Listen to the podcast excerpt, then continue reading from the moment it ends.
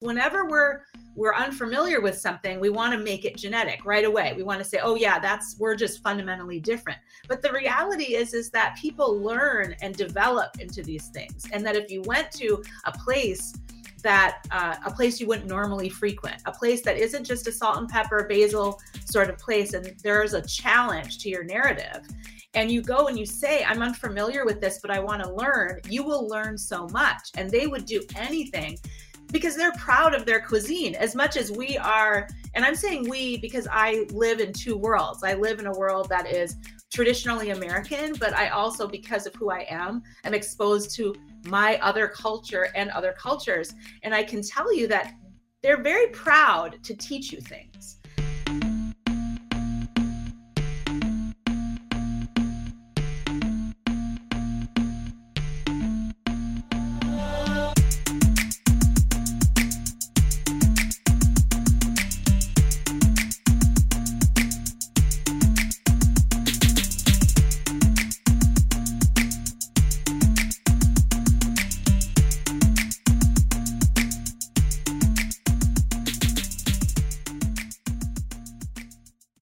Welcome back, everyone. Welcome to another Stand Out from the Inside podcast presented by Versiti. I'm your host, Edgar Daggett.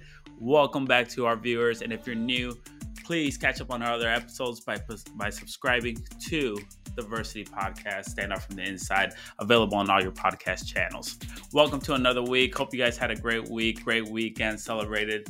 I enjoyed some of the festivities, the fall festivities. Hopefully, in your state is not getting too cold like it is here in Michigan because, you know, we're already freezing. You know, it went from summer to winter real cold, but, you know, that's the Midwest. So, as we go along here, you know, we have an exciting episode for you all today. We'll be talking a little bit about, you know, that community side, how that outreach to hospitals, what that looks like, uh, the bias against either the community or against the hospital. So we'll be digging into into uh, details about that. But to join me in that conversation, we have an amazing person who lives out of, of Indiana. Her name is Liz Nead. She's a best-selling author with her brand new uh, book, Curry Up, that's available on Amazon. Liz, welcome to the Stand Out from the Inside podcast. Hi, thank you for having me. I'm excited about this. No, thank you for joining. You know, I'm super excited to have you here. You know, I've heard so much about you being involved in the community. Started, you know, you weren't originally in this space, and somehow you've you joined, you've conquered, you're spreading the word, you're bringing out the mission, and it's inspiring. So I want to thank you for that. Liz is a best-selling author. She is she just created a new book or just wrote a new book called Curry Up. It's available on Amazon. You can see the link down below.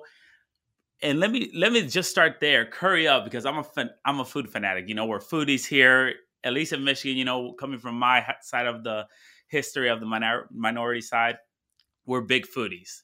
And curry is a big one that we used in all of our seasonings, but it comes from Asia on that Indian side. What was inspiration about that book, Curry Up? That's definitely my story, Curry Up. So I was born in Detroit, and my then we moved to uh, Minneapolis, St. Paul area, and we, you know, my parents are immigrants from India. They came here in the late '60s, and so I lived that immigrant daughter's life. I I grew up around people who were Scandinavian, Norwegian Lutherans, so blonde, blue eyed, fair skin. And then there, my dad was a PhD living uh, kind of in a more blue collar area. And I really hated being Indian when I was young. I really stuck out like a sore thumb. There was, you know, I have actually, I'm neurodiverse, I have ADHD. I never felt like I could get away with anything. And so I rejected everything about my Indian culture. I just wanted to have lasagna and hot dish and bars. That's what they call those things in Minnesota. And my mom, you know, she delivered. We had a lot of meatloaf, we had a lot of pot roast. I think about how she was 17 when she left home and she, um, you know, married at uh, 23, 24 years of age in a country that she wasn't familiar with. And so she tried to do everything she could to assimilate. And we did have curry regularly, um, you know, curry dishes regularly, but not until I was older did I really fall in love with the cuisine.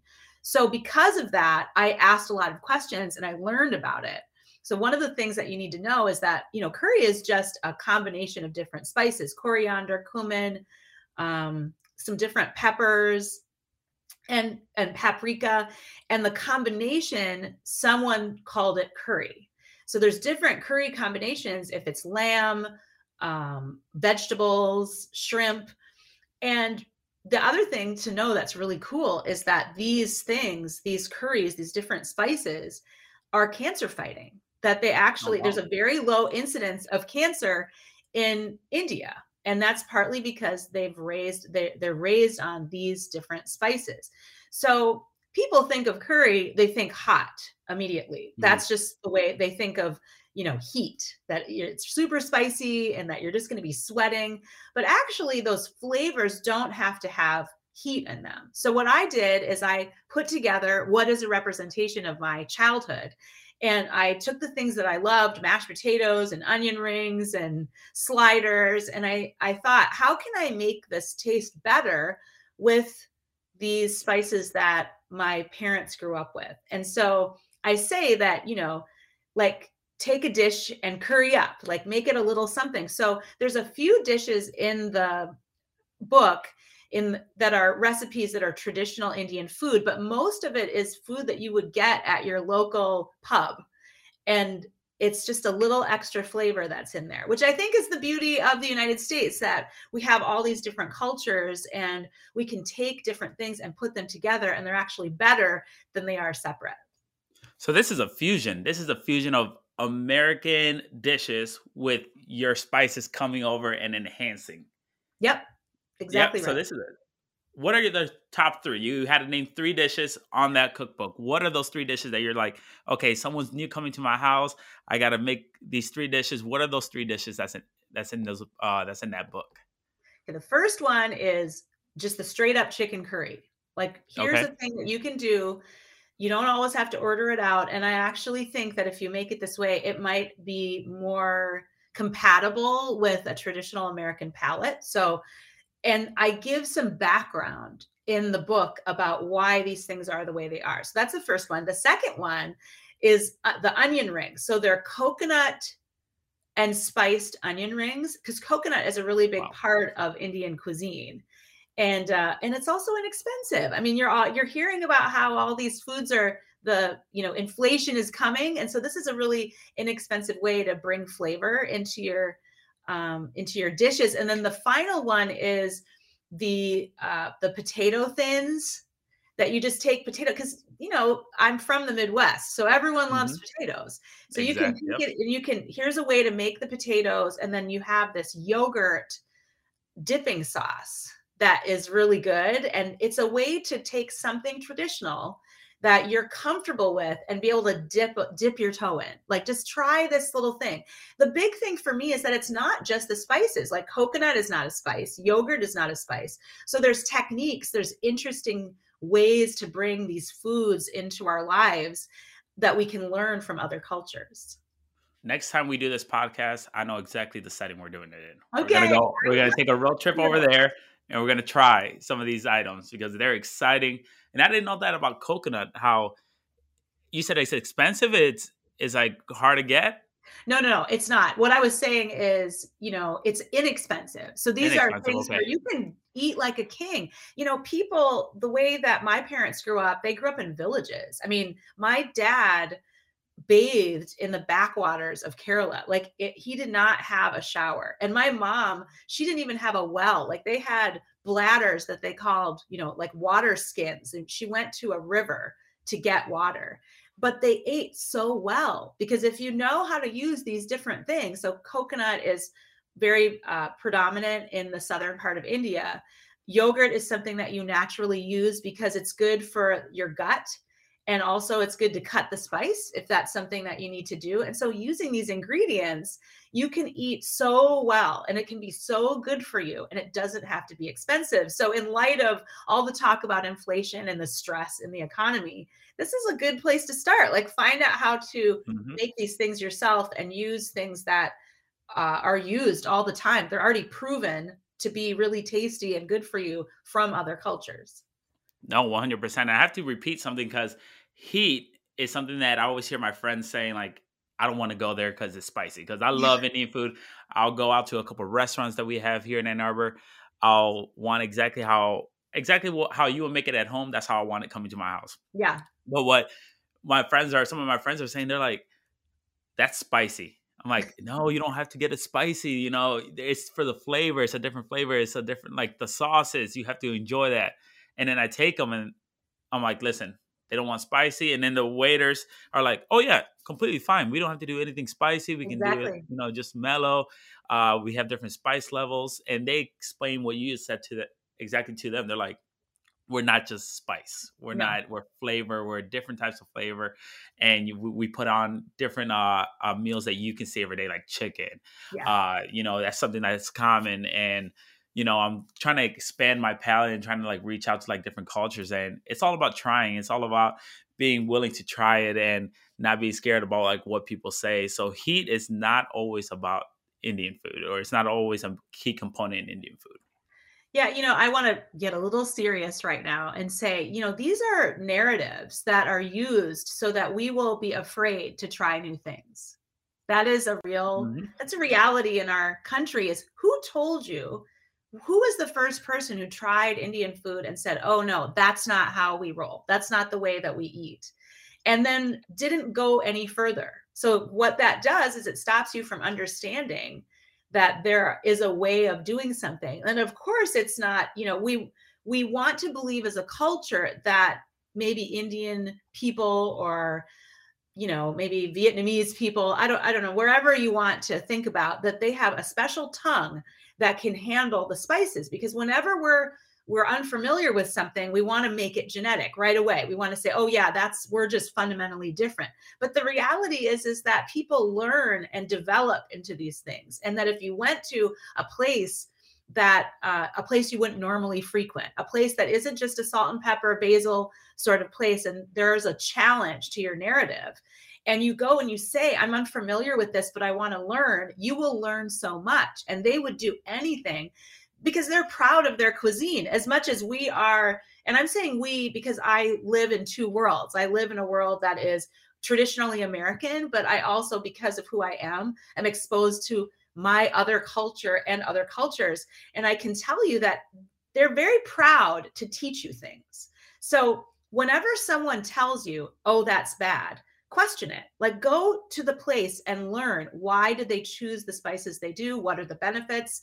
You know what can i learn? How can i create synergy that's positive and powerful um, that will make a difference? But that narrative has really hurt people. There was some person who was very traditional who only used salt and pepper mm-hmm. maybe a couple other things in their dishes. They took one bite of something and it and it no one taught them anything and they said no that's spicy and then they really did their job to pass that narrative down.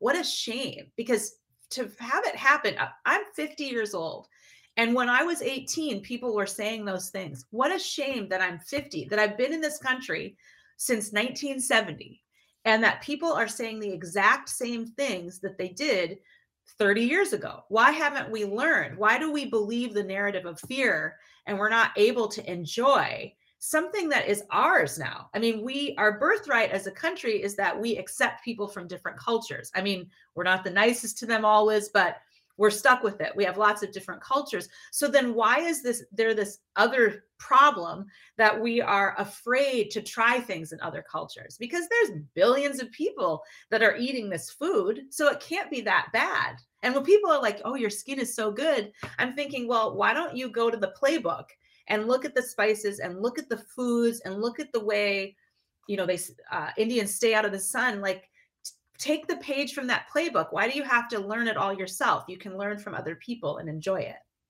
Yeah you, all you have to do is ask. That's yeah. one of the key components is ask and don't be afraid to ask because you know we have here in the united states we're afraid to be ignorant or there's that ignorance level where like okay we don't want to sound wrong we don't want to be wrong so we're not going to ask entirely Right. And no, be open, ask a question. And you know, when we come to the to the uh to the blood world, you know, we have we have a majority of the of our workers are Caucasian white and they're scared to go into these uh communities. And they're like, okay, why are you scared? Because we're different, we say things different, we talk. if you're scared and you're scared to ask, bring somebody who's like that or part of that community and go with them. It'll make it so much more comfortable for you. So again, I take my friends. I'm like, okay, let's go get Hispanic food. Ah, yeah, where are we gonna go eat Mexican? I'm like, no, we're gonna eat Hispanic food. Or everybody just, you know, Spanish food is Mexican. It, yeah. It's Mexican food is amazing, it's delicious, but it's not. There's a whole other countries down there on the other side. So let's go. You know, I know maybe the workers don't speak English; they speak Spanish. I'm there for you. I'm there. I'll be your tour guide, and let's enjoy. And when you get there, you you will actually love the food because it's something unique, something different. And yeah, maybe sometimes it can be a little bit spicy or maybe a little bit unique, but start off slow. You know, if it's spice, start off slow on a very low level. And again, all of our tongues are the same. You'll eventually adapt and you'll actually want more and more heat. And one of the funny things that in our culture is hot Cheetos in some type of way. That Frito Lay hot Cheetos, and at least in South America, that Southern Central America feel, spice is not a key component. Um, depending on the country, but most of the time, spice is not a key component in our dishes. So when you eat something like hot Cheetos, it's hot, like it's really, really hot. But then when you start eating it and eating it, it calms, it cools down. Over like six months, you're like, this is no longer hot, or maybe it tastes good now. And it's something as simple as that that over time develops on your palate. But that is that's really really good to point out, and we'll be we'll dive into that a little bit more in questions. But as I said with with you, you didn't just start writing books like you know you you didn't begin writing books yesterday or two years ago, maybe ten years ago. Where did you start? Like, wh- how did you get into this uh this messaging side of being part of the diverse community, spreading word? Like, where did it start from? That's such a big question. you know, I really I think it started for me just growing up. I didn't know it was starting at that time, but I felt like I had the rules to this rule book and I could follow them, but the other person didn't have rules for me. So I always ask this question diversity talks. If if life is a game and I go to the school for your game and I learn everything about you. I know about your patterns. I know about your sporting events. I know what's important to you. I really understand you, but you don't know anything about me. Who will win the game? Like, who gets to win it? I have a leg up on you because I understand everything about you, but you don't understand anything about me and I'm able to integrate myself or create change or create influence because I just understand the way you think. And then I obviously understand the way I think. So I'm able to communicate that way. And that was something that I was learning without really understanding that I was learning it as a young person. And then um, I spent 15 years in corporate America. And in that time, there are just things that happen. Like I, you know, I can't tell you how many times I've had the joke when I'm talking about, oh, I'm Indian, and they say, oh, you mean dot, not feather, like those kinds of microaggressions, and um, you know, things about identity, things about you know, marital status, all these different things happened. And so when I went into be a speaker, so 15 years ago in 2008, 2007, that's when I started this business. I I really saw this problem that it's like people will, were learning something that was at too high of a level, but they were not able to sit and communicate in a room together. So they knew that something could be wrong, unconscious bias or you know discrimination racism they learned they knew that that was wrong but they didn't really know how to say hey how are you? You know how are things going? Um, do you want to go get some food? Let's try this. And the minute that we get into a place where the common assumptions are not the same, we're a disaster as a community. I mean, it's really something. And we just really didn't learn anything. Like I didn't learn anything except for, you know, the descendants of the Vikings. I know a lot about being Scandinavian and Norwegian. I'm a fan of the Vikings and I know how to make lefse and I understand all of these things. How can I know how to make lefse, but someone doesn't understand that curry is not really a thing? that it's just a name of something that's different than mashed potatoes. So that was where the passion started for me. That I realized that in basic conversations, we need to be able to get to know each other, and that these rules of hospitality, these rules of connection have not been made available to us. But we're in our 30s, our 40s, our 50s. We're expected to know. We're expected to know how to have these communications, but yet we weren't taught. And that is where all the disaster, that is what the Facebook thread is. That is what the, the terrible meme on Instagram is. That is where the shocking TikTok is because that these are people didn't just wake up that way. They were taught through the tropes in our community that our knowledge, which was a lie, knowledge isn't necessarily the truth. Knowledge is what you know. And so, if you were taught a lie and you believe that lie wholeheartedly and you treat it as knowledge, it can become a baseline for our community. And that's kind of where we are. And so, I'm meeting people where they are right now. And we need to be getting taught this in high school or like schools, because that's where the yes. fundamentals begin. Those yeah. are where, you know, you're learning, you're learning about the world. Yeah, obviously, your parents and your family have a big part in how you become or what you become. But those teachings and learnings have to come through school because that is where you spend your eight hours a day. That is your teachers in your community are one of the biggest influencers also in your in yourself for who you become. And when you go through school, not learning anything, you learn just the basics. You know, you learn that one sided. Because I know in other countries, you learn about other countries, you learn about other cultures, and you learn about America. But why can't we learn about their countries over there?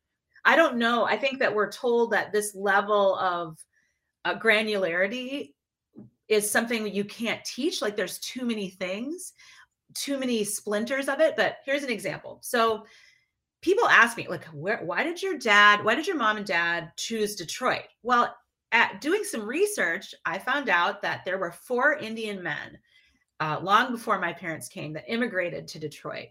And well, actually, they immigrated to New York City, got off the plane, got their apartment, and then they thought, okay, I we want to move west. And it's kind of a funny thing that they went all the way to Detroit. That doesn't seem like so far west, but for them, that was west of where people were immigrating. And so these four people set up shop in Detroit, and that is why there is such a large Indian population in Detroit. And that is part of why my parents ended up there. And the other thing is in Seattle, there was a group of Sikh people. Sikhs are the ones that wear the turbans and never cut their hair um, a long time ago, like early 1900s.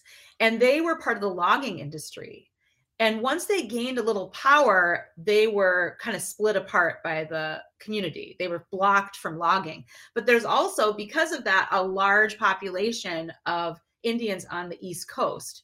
So if you learn a few things, you can stop asking questions like, my goodness, why are there so many Indians? There's so many Indians on the West Coast. It must be because it's warmer, you know, because it's warm in India and it's warmer in California. So that must right, be why yep. it's there.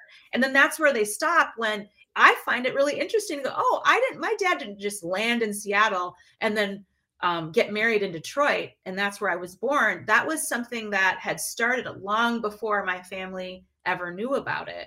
And getting that kind of information creates the possibility for connection that we need in order to influence each other positively. You see, that's something that we didn't know. We don't know that. We we're like, okay, there's this group population. How do they get here? And that's something yeah. that's not taught. You know, we right. don't see those examples. The only time we can see an example or like hear those type of stories is from a person that was either that's connected directly to it. I know I colleges, you know, in college you stop learning about history years unless you're going to a history class or you're taking specific. Um, so I took international business classes that we had to learn about specific groups. And even my professor then was like, we don't learn. You none of you will learn this unless you're in this class.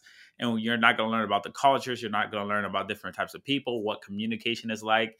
And you know, it's something cool because when you go out to like certain businesses, or so I've I've been able to travel and go overseas and when I talk to different uh, people, different organizations, we don't just talk about business or we don't talk about work.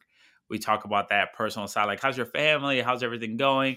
You know, we ask questions, we learn, we learn about the culture. They want to experience uh, my culture when they come and visit me.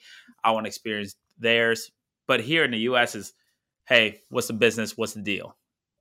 It's complete opposite. That that interaction, that connection is complete opposite. So when you leave, you completely don't know who they are. You don't know who you're really working with. You don't you didn't learn anything. You just come back, we got a deal, and that's it. and that's something that has to be changed the way we connect with people whether in the business setting or not and it's something that we'll have to change over time and incorporate into those high schools um, even middle schools if it starts early and especially in the colleges because college is normally that last step not for everybody but normally that last step before you enter that business world. And that is super super needed from my point of view. Absolutely. But, yeah i really agree with you with that. Yeah.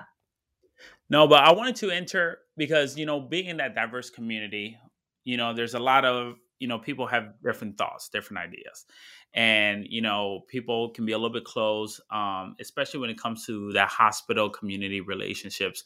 And i wanted to get your opinion on how do diverse communities view hospitals directly when it comes to either uh, being just going to like for an emergency room appointment or just giving back in a way of donation of blood? And i wanted to hear that connection and see your side of things so if we think about it, W.E.B. Du Bois is a, uh, a sociologist that lived a long time ago, an African American individual that coined the phrase double consciousness. The idea that you have the knowledge of who you are, and then you have a knowledge of how people look at you. And it's particularly impactful when it when you think about diverse people, people who live in diverse situations, because you're always aware that this is the way someone sees you, but this is who you are. So whenever you're talking and you're thinking about what we call, I don't actually believe people are diverse. I don't think that because that means that there's a standard of dominant culture, mm-hmm. which would be a white male heterosexual Christian. But for the purposes of this, because you know my idea hasn't caught on and swept the nation, when you're talking about a diverse person, um, you have to think about what do they think about how they're seen and what is the dissonance between how they're seen and who they really are. So i'll give i'll just take an example that's just from my own life. You know indians are seen as very smart very focused on getting things done. I will tell you there's plenty of dumb indians in the bell curve of life. There's people who are not that smart and people who are super smart but I think through immigration, you're getting to see a very driven group of people, and they tend to work even in the medical world. And so, if you're trying to get someone to give blood and you're like, oh, you're comfortable with um, the medical world, why wouldn't you give blood? But they're not, they, they know how they're seen, which is Indians are not seen as part of the community. They're seen as a really nice add-on, and as long as they behave well, they're they're considered one with they're they're called a minor minor uh, a model minority for a reason. Real so, quick, what do you mean behave well? Because that's something that pops up. What do you mean behave well? Like, do you have to walk in a specific way? What do you mean behave well? It's really just about assimilation. So there are certain cultures in the United States that tend to be Asian or South Asian that buy into the idea that if they adhere to certain rules that they will be able to be successful. So education becomes really important and um, you know my parents made sure that i didn't i wasn't out late. They made sure that i wasn't partying. They made sure they were like okay this is the way um, nice people are treated. So we're going to be nice. They didn't bring up racism. They didn't talk about their personal experiences, their difficulties. They didn't call attention to their differences. And it paid off. My dad is a millionaire. He came into this country with $30 in his pocket and he is a millionaire. And so, because of that, because assimilation is the point of success for somebody who is Asian or South Asian, if you're talking to them about a specific difference, you're going to run into a problem. So even in my own family, when I tell my parents, you know what, I've experienced racism and our family has experienced racism, they will deny it.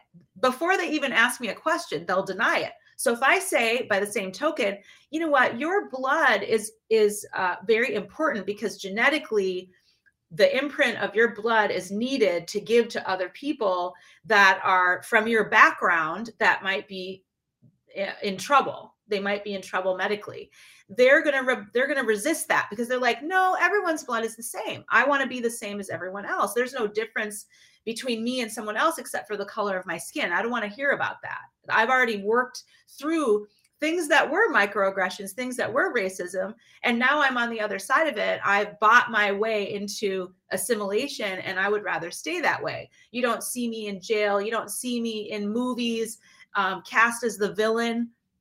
So that's, they're rewarded that way. So that's an example of really understanding how they perceive the way you perceive them. That's, that's an example, a really good example of it. No, no and it it makes sense. So when you say, you know, those are direct ways, like you you have to act how nice people act. Is it nice way of saying how they act over there uh, in their homes, or like where they originated from in India, or is it nice way how they act here in the United States? And we have to purposely be directly like, you know, the majority group. Is it no changing that? Because sometimes I feel, you know, you have to be careful. You know, you have to be a little bit on edge a little bit sometimes when you when you act as the other side. Um, but sometimes when groups of people want to be directly like one one other group, it almost like kind of takes away from yourself and like who you are because you want to act like somebody or want to be on that same line as someone someone else. Thank you all for tuning in. I want to thank Liz, but we're gonna take a little break because this is a two parter. This is a two part podcast.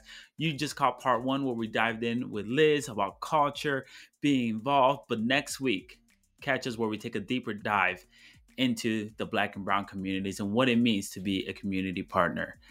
I'm your host, Edgar Daggett. This is the Stand Up from the Inside podcast presented by Versiti.